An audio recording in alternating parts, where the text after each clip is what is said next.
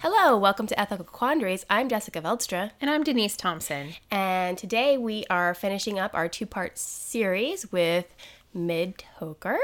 And if you haven't had a chance, go back and listen to the first one because this one will make more sense. For sure. this is part, two, hmm. so if you don't hear part one, you're going to be a little bit more lost, but whatever, do what you want. you do you.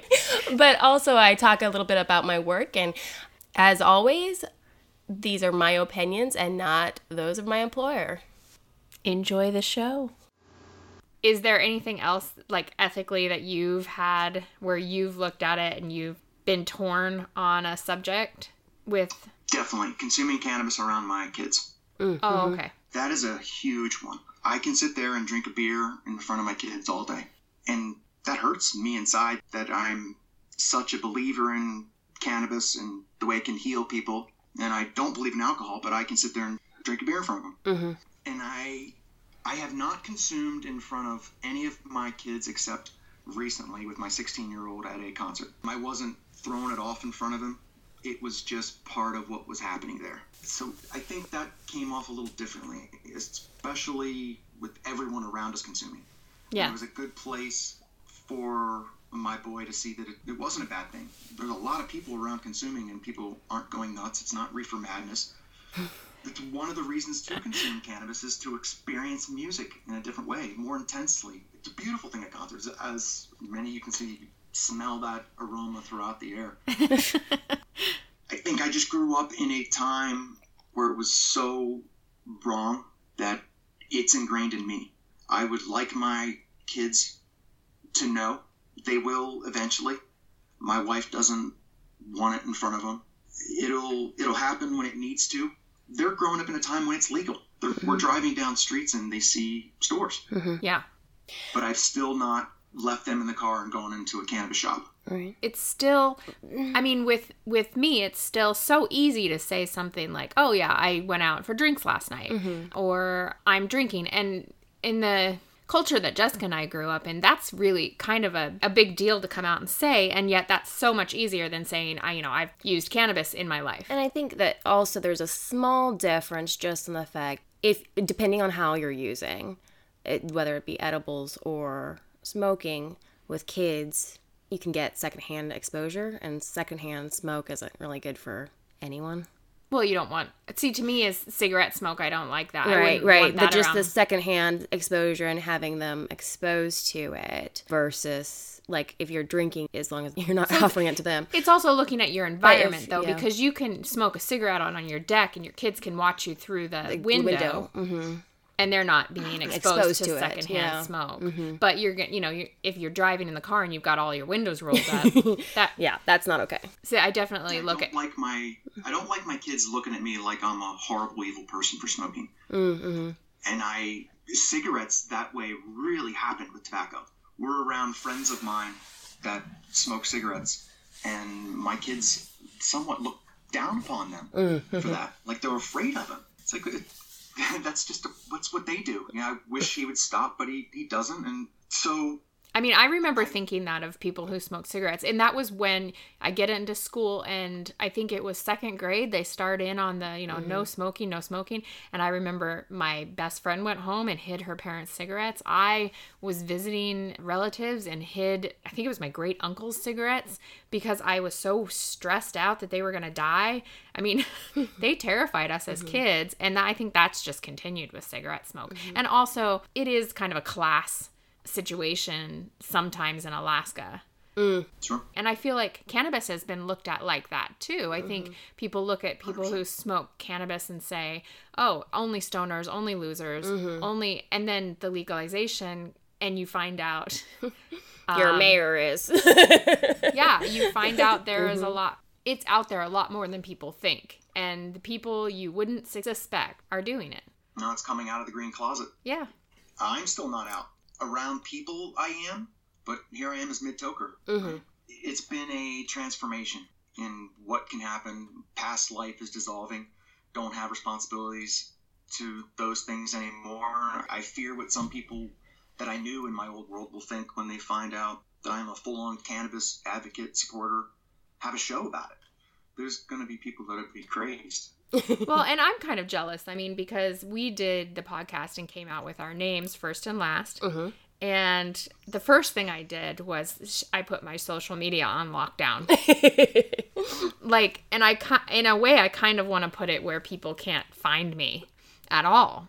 Sometimes I think even just doing an ethical podcast where I'm putting some of my views out, which feels so controversial to me, and yet to a lot of people they're not controversial at all. But I mean, we do. We have some mm-hmm. listeners who have stopped listening mm-hmm. because we mentioned Jeff Sessions' name in our 2nd mm-hmm. episode. you know, in not a positive light. And so kind of feel like you can still be true to yourself and have some privacy. Yeah. Some anonymity, Especially, especially, when you're social putting media and on the internet. Yeah. you're putting your feelings out on the internet, which is worldwide and out there for everyone. I think it still can be acceptable without feeling like you're being not true to yourself. yeah. Yeah. It's become something different. I, at this point, you know, to come out of the green closet for Midd Toker, people are like, who gives, who cares? Everyone is. You know, it, it's become now Midd Toker is something bigger than what I was. Ah. He, he affects people. People listen to Midd Toker. I just recently interviewed three of the four mayoral candidates for the Fairbanks North Star Borough, and that couldn't happen in my old life. This new life, I'm interviewing these candidates as Midd Toker, and we're talking all cannabis. I recently got to go meet them at a forum and introduce myself as Midd Toker. Nice. That was a beautiful thing to go mm. walk into a place and people really don't know me. Some people know me. Then one of the mayors that I interviewed, I walked up and said, "Yeah, I'm Midd Toker," and yeah, I know. So he knew.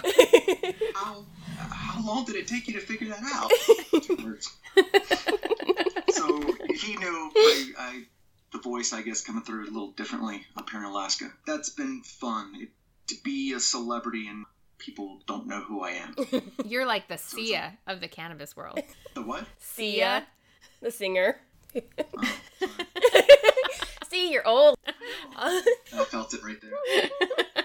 Oh, you should you should bumper music with some of her music. Oh yeah, that's good. We'll we'll throw in some Sia.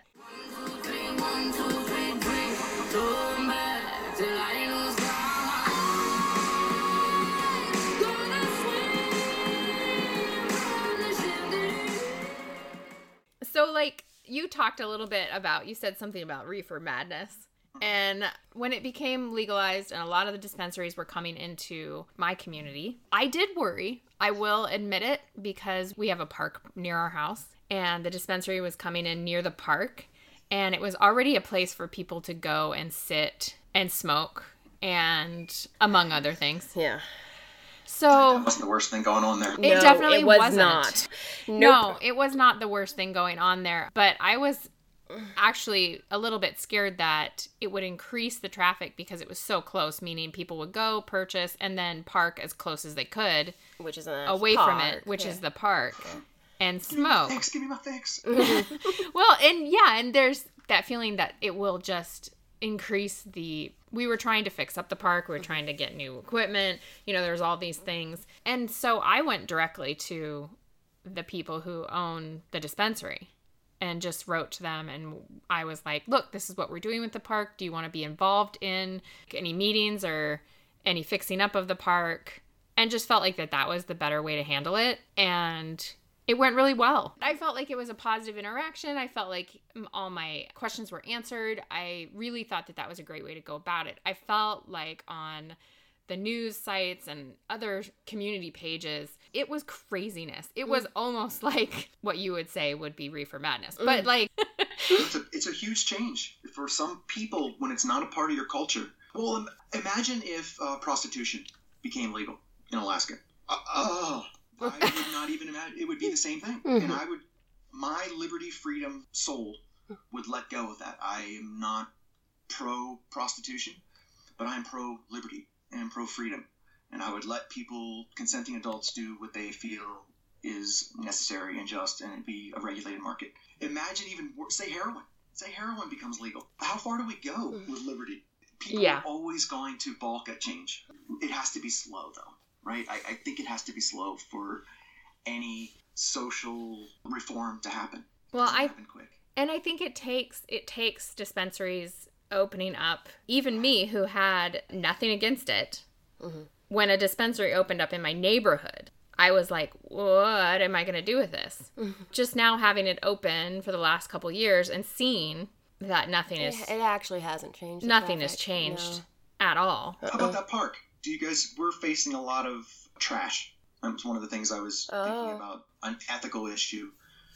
Is there cannabis like retail trash in that park now? Oh no, you know what we have is needles. Not for, obviously from yeah. no, and the no, needles no, is we need a needle exchange program, but that's a different Podcast. podcast. no, we don't have any. I don't. We have Mm-mm, I absolutely no haven't increase in trash. I haven't seen that at all, really. I have seen no increase, probably less. Of uh, the people parking out there, people, you know, parking dealing. There, there's no. Yeah. Yeah. I've seen less of that, and so in reality, I've seen a positive change in my neighborhood. Mm-hmm. Whether or not other people in the neighborhood would agree with that, I personally feel like it's But, been yeah, a positive it something experience. that we were worried about, especially because I think I was a little worried about driving under the influence, which is something that comes up as an ethical thing. as ethical things. Like, are there areas that are completely unethical when it comes to use? And I think driving under the influence is one. Using when pregnant or nursing is another because we just don't. Right now, we need to research that more, but as if you don't know, just be on the safe side. yeah, and, and we do know that there are some negative effects, not nearly as much as alcohol, but there are some negative effects of that. And then, Can I speak to that? uh huh, The, the breastfeeding one. Like I said, I've been consuming cannabis for coming on 30 years. Mhm. The only time I stopped smoking, well, decided to, it wasn't because I couldn't find it or anything like that, but one of the reasons I stopped, I decided to stop smoking, was when we were trying to conceive. mm-hmm. My wife, she asked me if I would stop during that time because we just don't know. right, and there there's not enough research on it. And the one time you can do the best for your kid, maybe you should. Right, And if there's any chance that it could affect them wrong, there's medicine, right? People need it for lots of reasons, and people use all kinds of medicine during pregnancy that puts the the baby at risk. Right. And there's there's a trade off, risk versus reward. mm-hmm.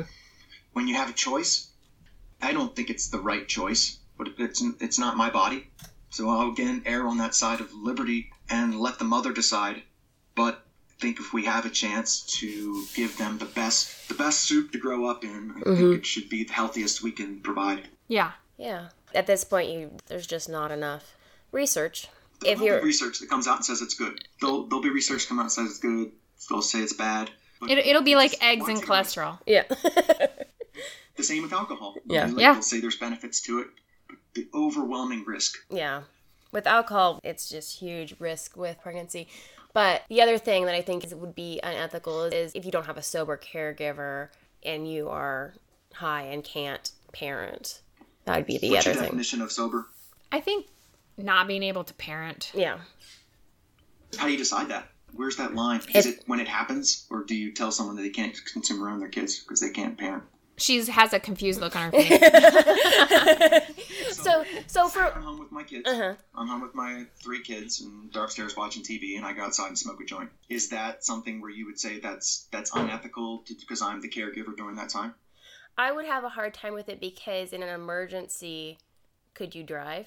I mean, you can call somebody, on- so There's that too, but you you would have a thirteen. You could have a thirteen year old watching and they can't drive either. You're and, babysitting. and yeah, and that's where the line comes in is like, what age are your kids? What vulnerability are that your kids? Is it an unsafe situation? Because like if you're you've got a newborn and you need a you know fast reaction and like everything's high needs versus having a 16 year old who can drive themselves and you know are less vulnerable. But yeah, that's what we look at is like the vulnerability, the safety, you know, all of that. So you look at it just like an alcohol. You can Mhm. you, Yep, you would have exactly. a drink if if they have a drink, they might not be able to drive, but they can completely Complete parent. Yeah. Eh, But, you know, if they have like seven drinks and a newborn and are passed out, that's a safety issue. Does It that? goes back to what we were saying earlier: the benefits versus the, the risk. Like there could be something happen, Right. regardless small. And then, can you drive? Can you can you be active? There's we Well, and I mean, I behind we should actually probably clarify that you don't really necessarily need to drive. You to be a ba- call- to be a safe parent, you don't necessarily need to drive because there are people that are And safe parents call- that don't have cars. yeah, and you can call uh, Uh, emergency, somebody- emergency service. service. But you have to No, be but it applies straight to my situation that we were talking about, so it's valid. So yeah, it's it's where you're at in being a capable caregiver. Like, mm-hmm. can you protect your children? Can you make the quick decisions? Can you? Mm-hmm. And if you can do all of those things while drinking a beer, or I mean, because there are parents out there that are Whose taking. decision is it? That's the ethical quandary. It is the Whose ethical decision is it quandary. to to decide whether they can take care of their kids or not. Whether it's alcohol, taking a nap, working too hard, anything, any decision the parent makes. I think it's when safety comes mm-hmm. into like basically if something happens and your kid is unsafe and there's absolutely no one there and So it's when it happens. It's- Well- are you talking preemptive? So I can foresee that if I needed to react in this emergency, I'm too, you know, intoxicated to do so. So I'm not going to do that. Yeah, you do have to mm-hmm. kind of think about the mm-hmm. situation that like- situations that can happen. Yeah. Mm-hmm. But I see what you're saying. You're saying who makes the decision whether it's safe or not. And most of the time, I mean, generally it is going to come down to the state you live in. If someone calls on you, you're going to get And the call will probably happen if it reached a point where something was unsafe. So it has to be noticeable. Yeah, mhm. Someone has to notice something. But that as a responsible uns- parent, unsafe. you should be able to think about that a- ahead of time. yeah. Mm-hmm. um, most parents can think about yeah can think about that preemptively. Like Talking about earlier, how do we define something that's ethical? And it's when everyone looks at it and goes, "Oh, that's bad. That's wrong." Mhm. So the person trying to drive their kids to school falling over drunk, Mm-hmm. that's wrong. Right. And then there's this huge continuum in between there, hmm between one drink, two, three, Yeah. ten. yeah. Oh, exactly. been, And you're saying where's the line? and everyone decides that. And Yeah. Consequences are where it comes in for me. If something happens wrong, is there a place for government to be preemptive? And I, I think there is, but I don't like it. Well, and I think a lot of the times, well, especially right now, our government can't be pro- Preemptive, yeah. preemptive because there's not enough employees and there's not enough funding to be preemptive. Mhm. We're, we're working on emergencies, and already it's gone over the threshold of safety, and there's been a injury or you know a, a situation that rose to a level of an emergency. Yeah. So You're making bad bad things are happening as a result of your decisions, Right. yeah, and and it overflows into other people's lives. yeah. when does cannabis become a moral dilemma? And I, I want to speak to Steve DeAngelo. He is one of my favorite cannabis advocates, Harborside Health Center, Northern California, one of the first dispensaries ever to open. He's been leading the charge on this. And he's got these three points. And the first one is what effect are you trying to achieve through cannabis? You had asked me a question earlier about ca- do people just get high? Is it okay just to get high? Mhm. If for one, I think yes, it is okay just to get high. But I think that is such a small percentage of the consumers of cannabis that's happening.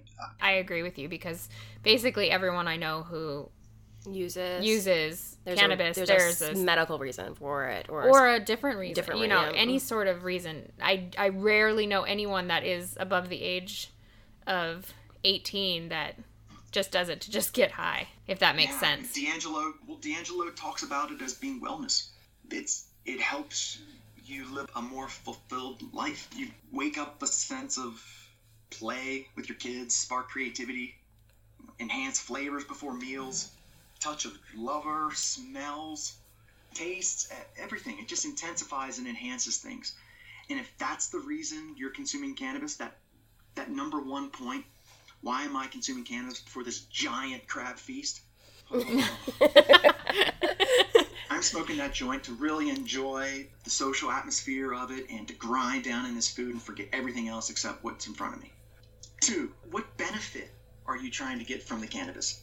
You know, we talked earlier about going and buying cannabis. I didn't know what it was. The effect I'm trying to get is is a well state of mind, more patience. But if I'm going and grabbing a high sativa and driving paranoid and running around the house, It's not accomplishing that. Not- no, I do not achieve that benefit. I'm, I'm using it incorrectly. And the last thing is, is it the right time and place for it? Mm-hmm. And this goes to many things that you've been talking about with kids. You know, is it the right time to consume cannabis in front of my kids when I'm supposed to be responsible for them? No.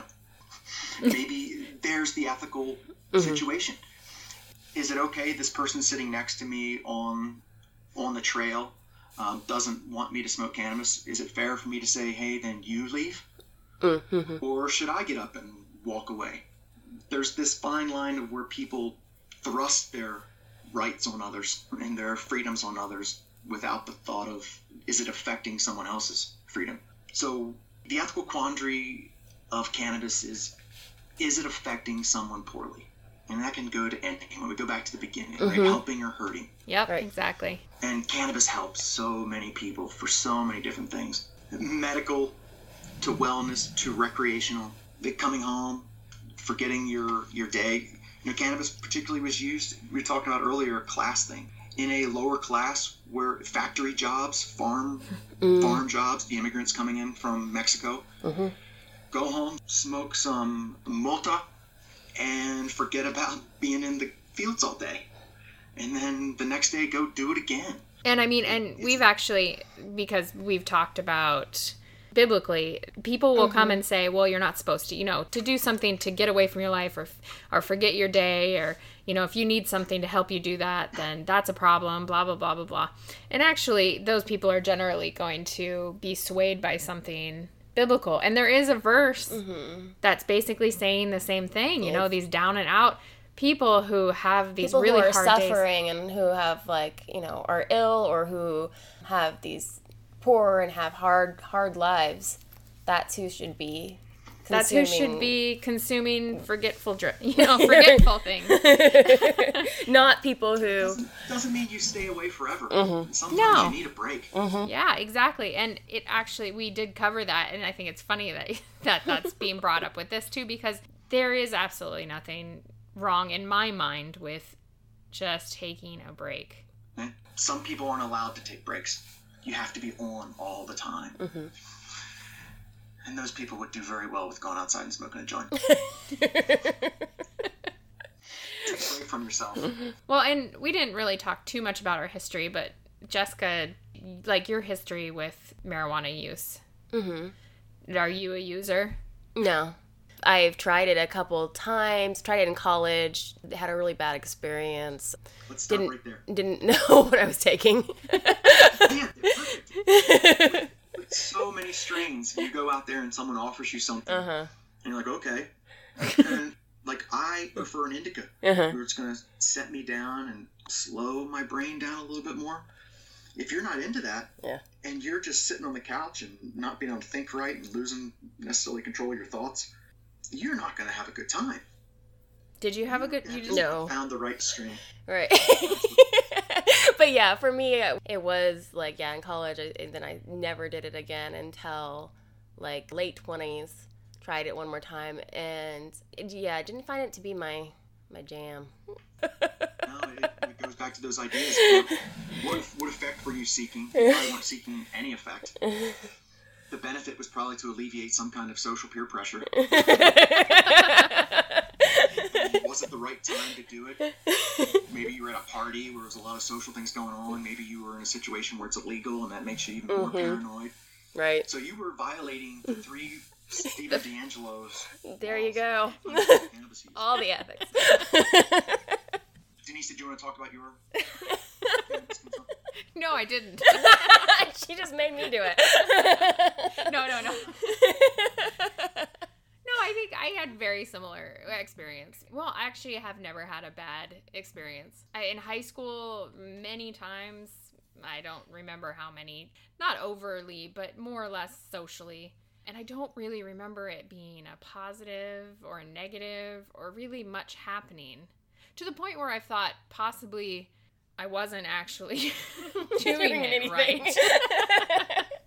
but yeah, no, just nothing really happened to the point where I was like, oh yeah, I need to do that again.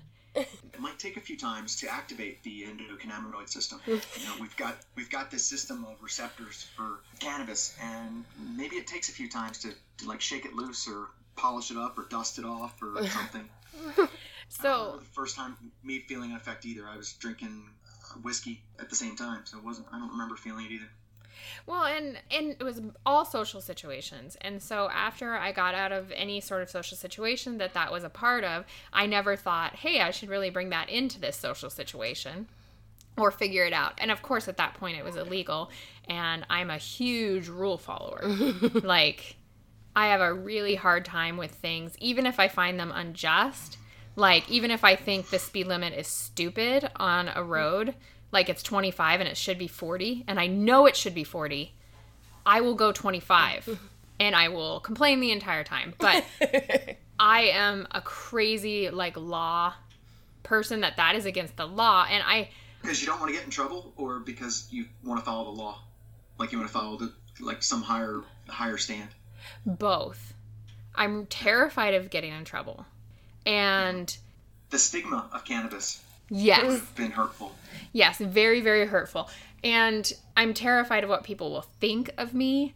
I'm terrified of having that on my record. I and I also, to be honest, like to hold myself above people and be like, I follow the law.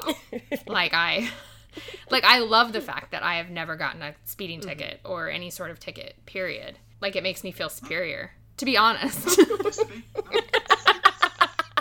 so I like to feel superior. So don't say that. so there was a point where it was also illegal. So as far as me personally, I was like, oh, I don't really have an issue with this, but it's illegal, so I'm not going to do it.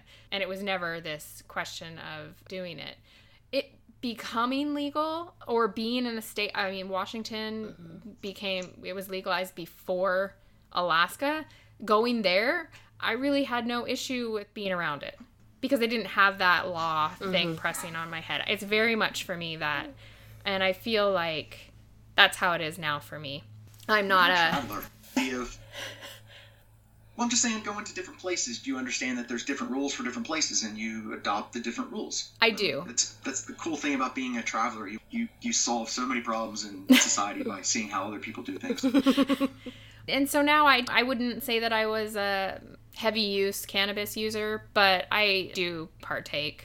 Our friends, it is not something that we do, with- around our friends. It, our friend group does not do cannabis. We don't have a lot of cannabis in our life. So when I say I do it probably more than the group of people around me, it's probably not, Not very much. not very much. But more so than you know other people use.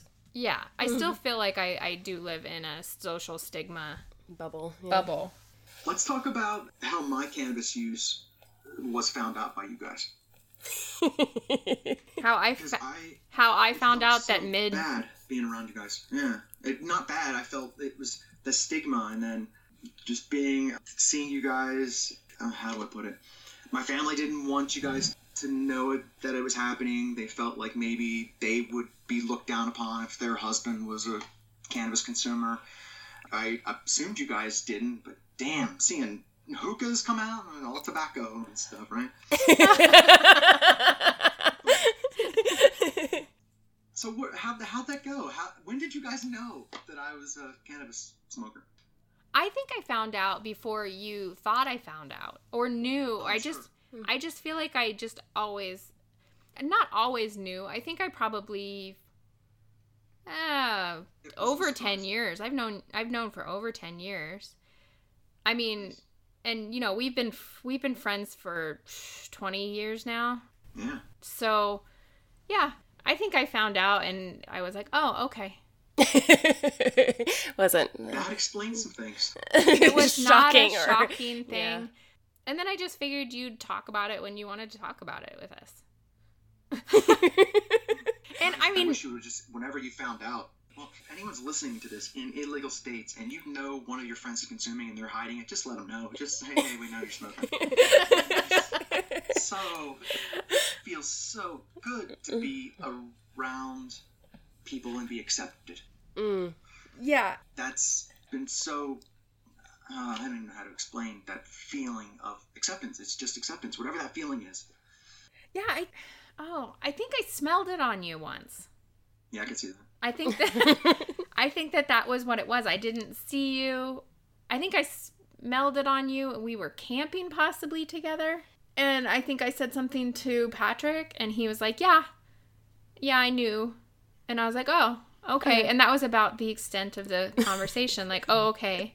Yeah, let this be a, a word of advice too for all you cannabis smokers out there that are afraid. Not that big of a deal.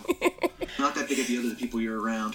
And if it is, maybe it's the wrong people to be around. yeah, it really didn't affect my opinion of you or or anything. But at the same time, I'm sitting here saying, "Oh, that's terrifying for me to say that I partake in cannabis every once in a while." And Still, and it was, it was hard uh, smoking around you recently. The concert was even tough. I'm not a Jay, I'm just sitting there smoking away. so it's still there. no, it. I think I've done it with you once. so Concert, right? yeah, Yeah. that was four years ago. So four years ago, I I did it with you, and so yeah, I feel bad that you feel like still a little bit self conscious about that, but yeah, I don't. It's hard. It's hard to break that stigma. It's, it's a way you felt your whole life. There's got to be things that you guys do that are acceptable that you wouldn't want to do. Like, how about eating a whole big giant thing of candy? Oh. Oh come on! See that Midd brought that up because he knows I eat big giant things of candy. Would you be able to do that? Like, would you be able to walk around like the store with the big thing on your nose, just chomping on the? No. Oh, I totally hide it. No, I would never. It like if I could attach a feed bag from my neck with red hots. Okay, mm. so next time we're together, I'm bringing you a big bag of Red Hot. We're gonna sit there and eat some candy, and I'm gonna smoke a joint. Just grind it out. I think that's a plan. Uh. It's, it's helping. It's really bridging the gap. Well, is there anything else we wanted to touch on? I think on-site consumption is a good thing to talk about. Okay. Oh. Big thing coming out.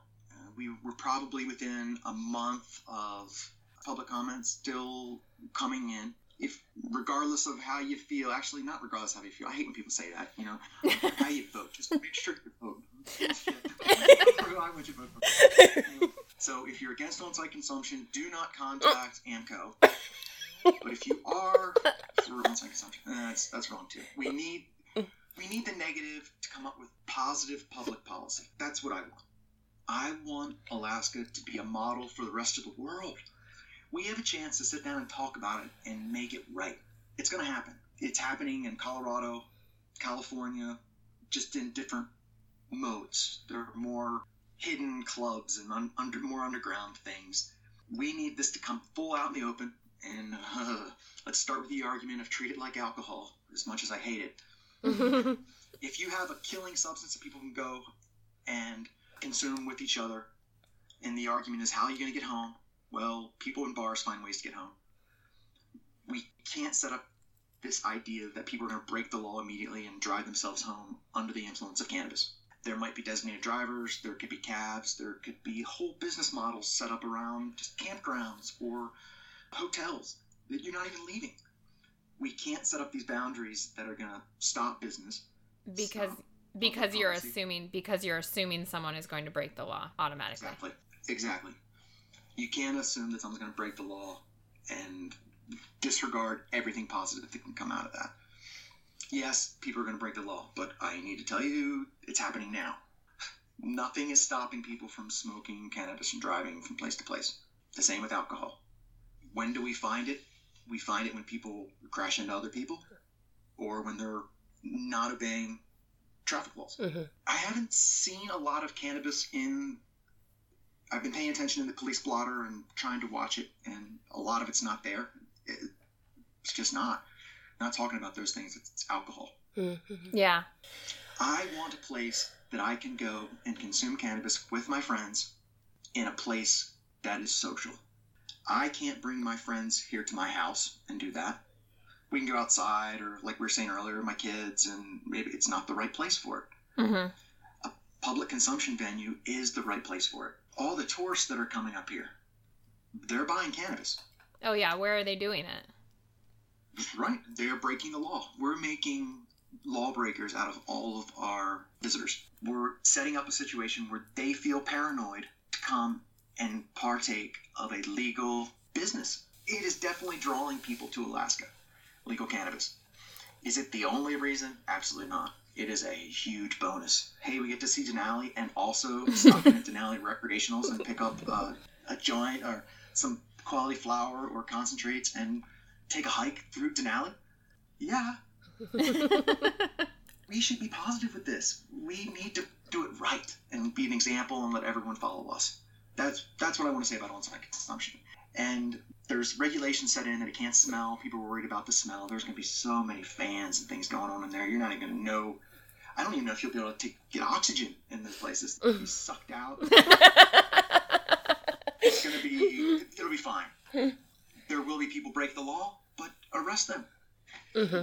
You know Yeah, it's Yeah. already a law. The Yep. law is in place. Mm-hmm. exactly. Enforce So, yeah, just then enforce it. And the law is already in place for drunk drivers, and people still drive drunk. But it So- actually, with education, has gone down Yes. quite substantially, and, and we so need to continue to do education that. is yeah. like a massive thing mm-hmm. also basically Yes, just education. drilling it into people's heads that this is unacceptable behavior is Get a designated driver. It's the number one issue with on-site consumption. I feel people are really concerned about leaving a place after you've consumed.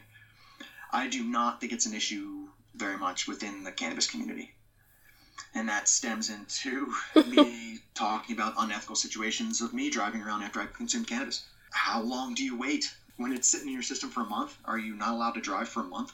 But there is an active part of THC and an inactive part that resides yeah testing is coming along where and if you uh, go over the line you're going to be uh, when you break rules it can be enforced mm-hmm.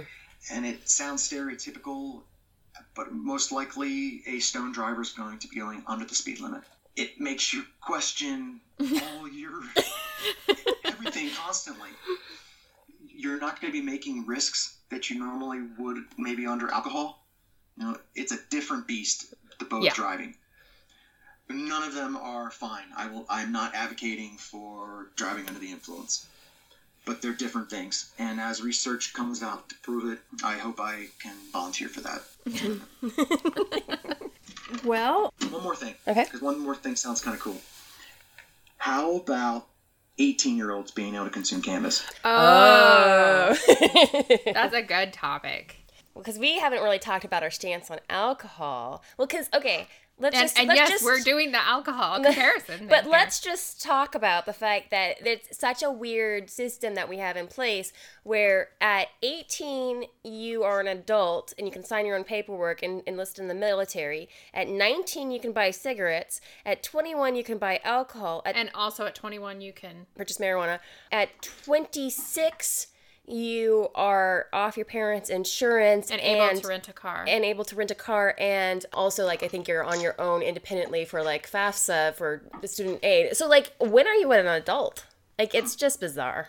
Okay so Sure is. my personal stance is and has always been that if you're an adult at 18 you're an adult at 18 or and you should be able to do all the things at 18 yes. Or they should raise the limit of to be at an adult. Thank you very much for having me. or if they don't if you're not an adult Mm-hmm. as a collective our society decides that 18 is not an adult that it is 21 then, then, everything needs to raise to 21 including military enlistment and including everything we we never expand freedoms by taking away other freedoms. So we shouldn't take away that you know that 19 for smoking cigarettes and 18 to vote and 18 in military to put them all up just because one can't be there. Oh no no no. I don't i think that's the stupidest thing ever. But what i'm saying is if they're gonna say you're you can't make the decision to drink until you're 21 that's uh, ridiculousness. If you can vote and you can go hold a gun for your country and, and potentially kill another human being and be killed but you can't make the choice to smoke some marijuana drink a beer and smoke a cigarette or rent a car that's insane. So if you're an adult at 18 you're an adult at 18 Well, let's go to rent a car is from a private business. Mm-hmm. yeah that's where- true where that is business true making a decision, mm-hmm. and it could even be a private decision that cannabis companies decide they're not going to sell to people under 21. Or like you have Fred Meyer saying they're not going to sell. Guns to people under 21. There you go. So it can be a business decision. That's fine. Mm-hmm. That's true, and I totally agree with free commerce and businesses being able to make their own decisions. So I I could take that completely out of it. But man, Yes, 18 year olds being able to consume. I, I worked as a bud tender for a little stint of time, and it was a beautiful thing seeing someone come in on their 21st birthday to purchase cannabis instead of going to Oaken Keg, to, you know, or the Brown Jug to get, get liquor for the first day or go to a bar. I, it brought so much joy to to my heart that someone was deciding to do that instead of alcohol. And I, don't get me wrong, I love alcohol. I, I, do. I, I love beer. Rum makes me turn into a pirate. and I've done some stupid things on alcohol, and I don't feel good in the morning a lot of times. Mm-hmm. So I tend to stay away from it. But I really would love to see 18 year olds be able to purchase cannabis, and I don't think that one's going to be really hard. Yeah, that to me is probably how you saw legalization years ago. You know, this I'll be old in my rocking chair if that ever happens. I think also by doing that to 18 year olds, we're just messing them up and you're giving them so many mixed messages. You know, be an adult, make these decisions. If you commit a crime, you you know, you'll be tried as an adult.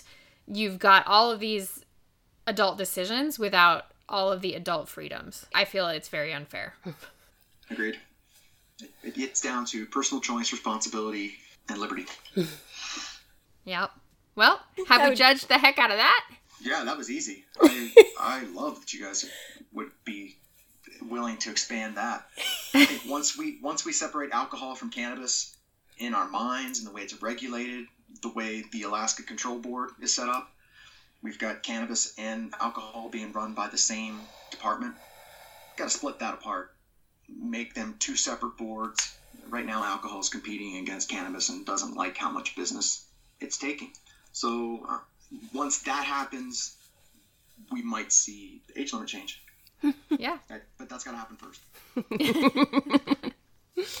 So now I'm going to spring something on you, and you don't have to have an answer. But do you have any ethical businesses that you would like to give a shout out to? Well, thank you. I sure do. Good cannabis. Good cannabis here in Fairbanks. They distribute all through the state. They are the finest example of community give back that I've seen out of a cannabis company in Alaska. Nice. Granted, I'm not down in Anchorage. I'm not in any other places. I, I see what people post. But they take on a different community project every month. They not only collect funds for that, it, it's not just in label. You know, they don't just collect funds and then match it and then send it off. They go into that business, whether it be Stone Soup Cafe mm. or the shelters, and they work. They're in there working. Hmm. They're donating their time to help our community be a better place. And Really, that's what it's about. yeah, they don't have to. They are being good stewards of the cannabis community, uh, of the cannabis industry. They're positive community members. We couldn't say enough about them. They they are the ones. They're a model to follow as far as community give back. So Awesome. thanks for letting me say that. Yeah. Oh, yeah. Well, thanks for having an ethical product. We- An ethical we've company. Been, we've been springing that on guests. No, it's good. It's good to have make good decisions when you're when you're dealing with the public. And there's a lot of people that that need cannabis, want cannabis. That's one thing I would like to see change a little bit more for the medical side, help for the people who can't afford it, and that that gets to make the insurance companies. But we don't have to rely on government, right? Hmm. I keep talking about private. We can we can develop these things on the private side too. For sure. So, well, thanks, Midd, for for joining us. We really appreciate your time. Yes. Thanks so much for having me. And anyone wants to hear more, I've got an almost three year time capsule on legal cannabis in Alaska. If anyone is Just interested, hit 10,000. woohoo! yes, I wanted to say that. Congratulations. Midd just hit 10,000 listens, yeah, which we are nowhere near. nowhere near. Or Congratulations. get there much faster than I did. Thank you. Thank you for all your help, too.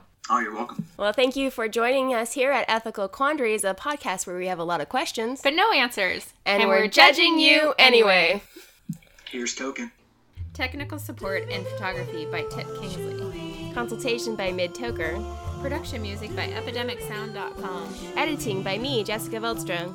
If you have an ethical quandary or a comment, you can email us at ethicalquandaries at outlook.com. And check us out on Facebook, Instagram, and Twitter. Remember, if you enjoy the show, please rate, review, and subscribe. And support our work at patreon.com.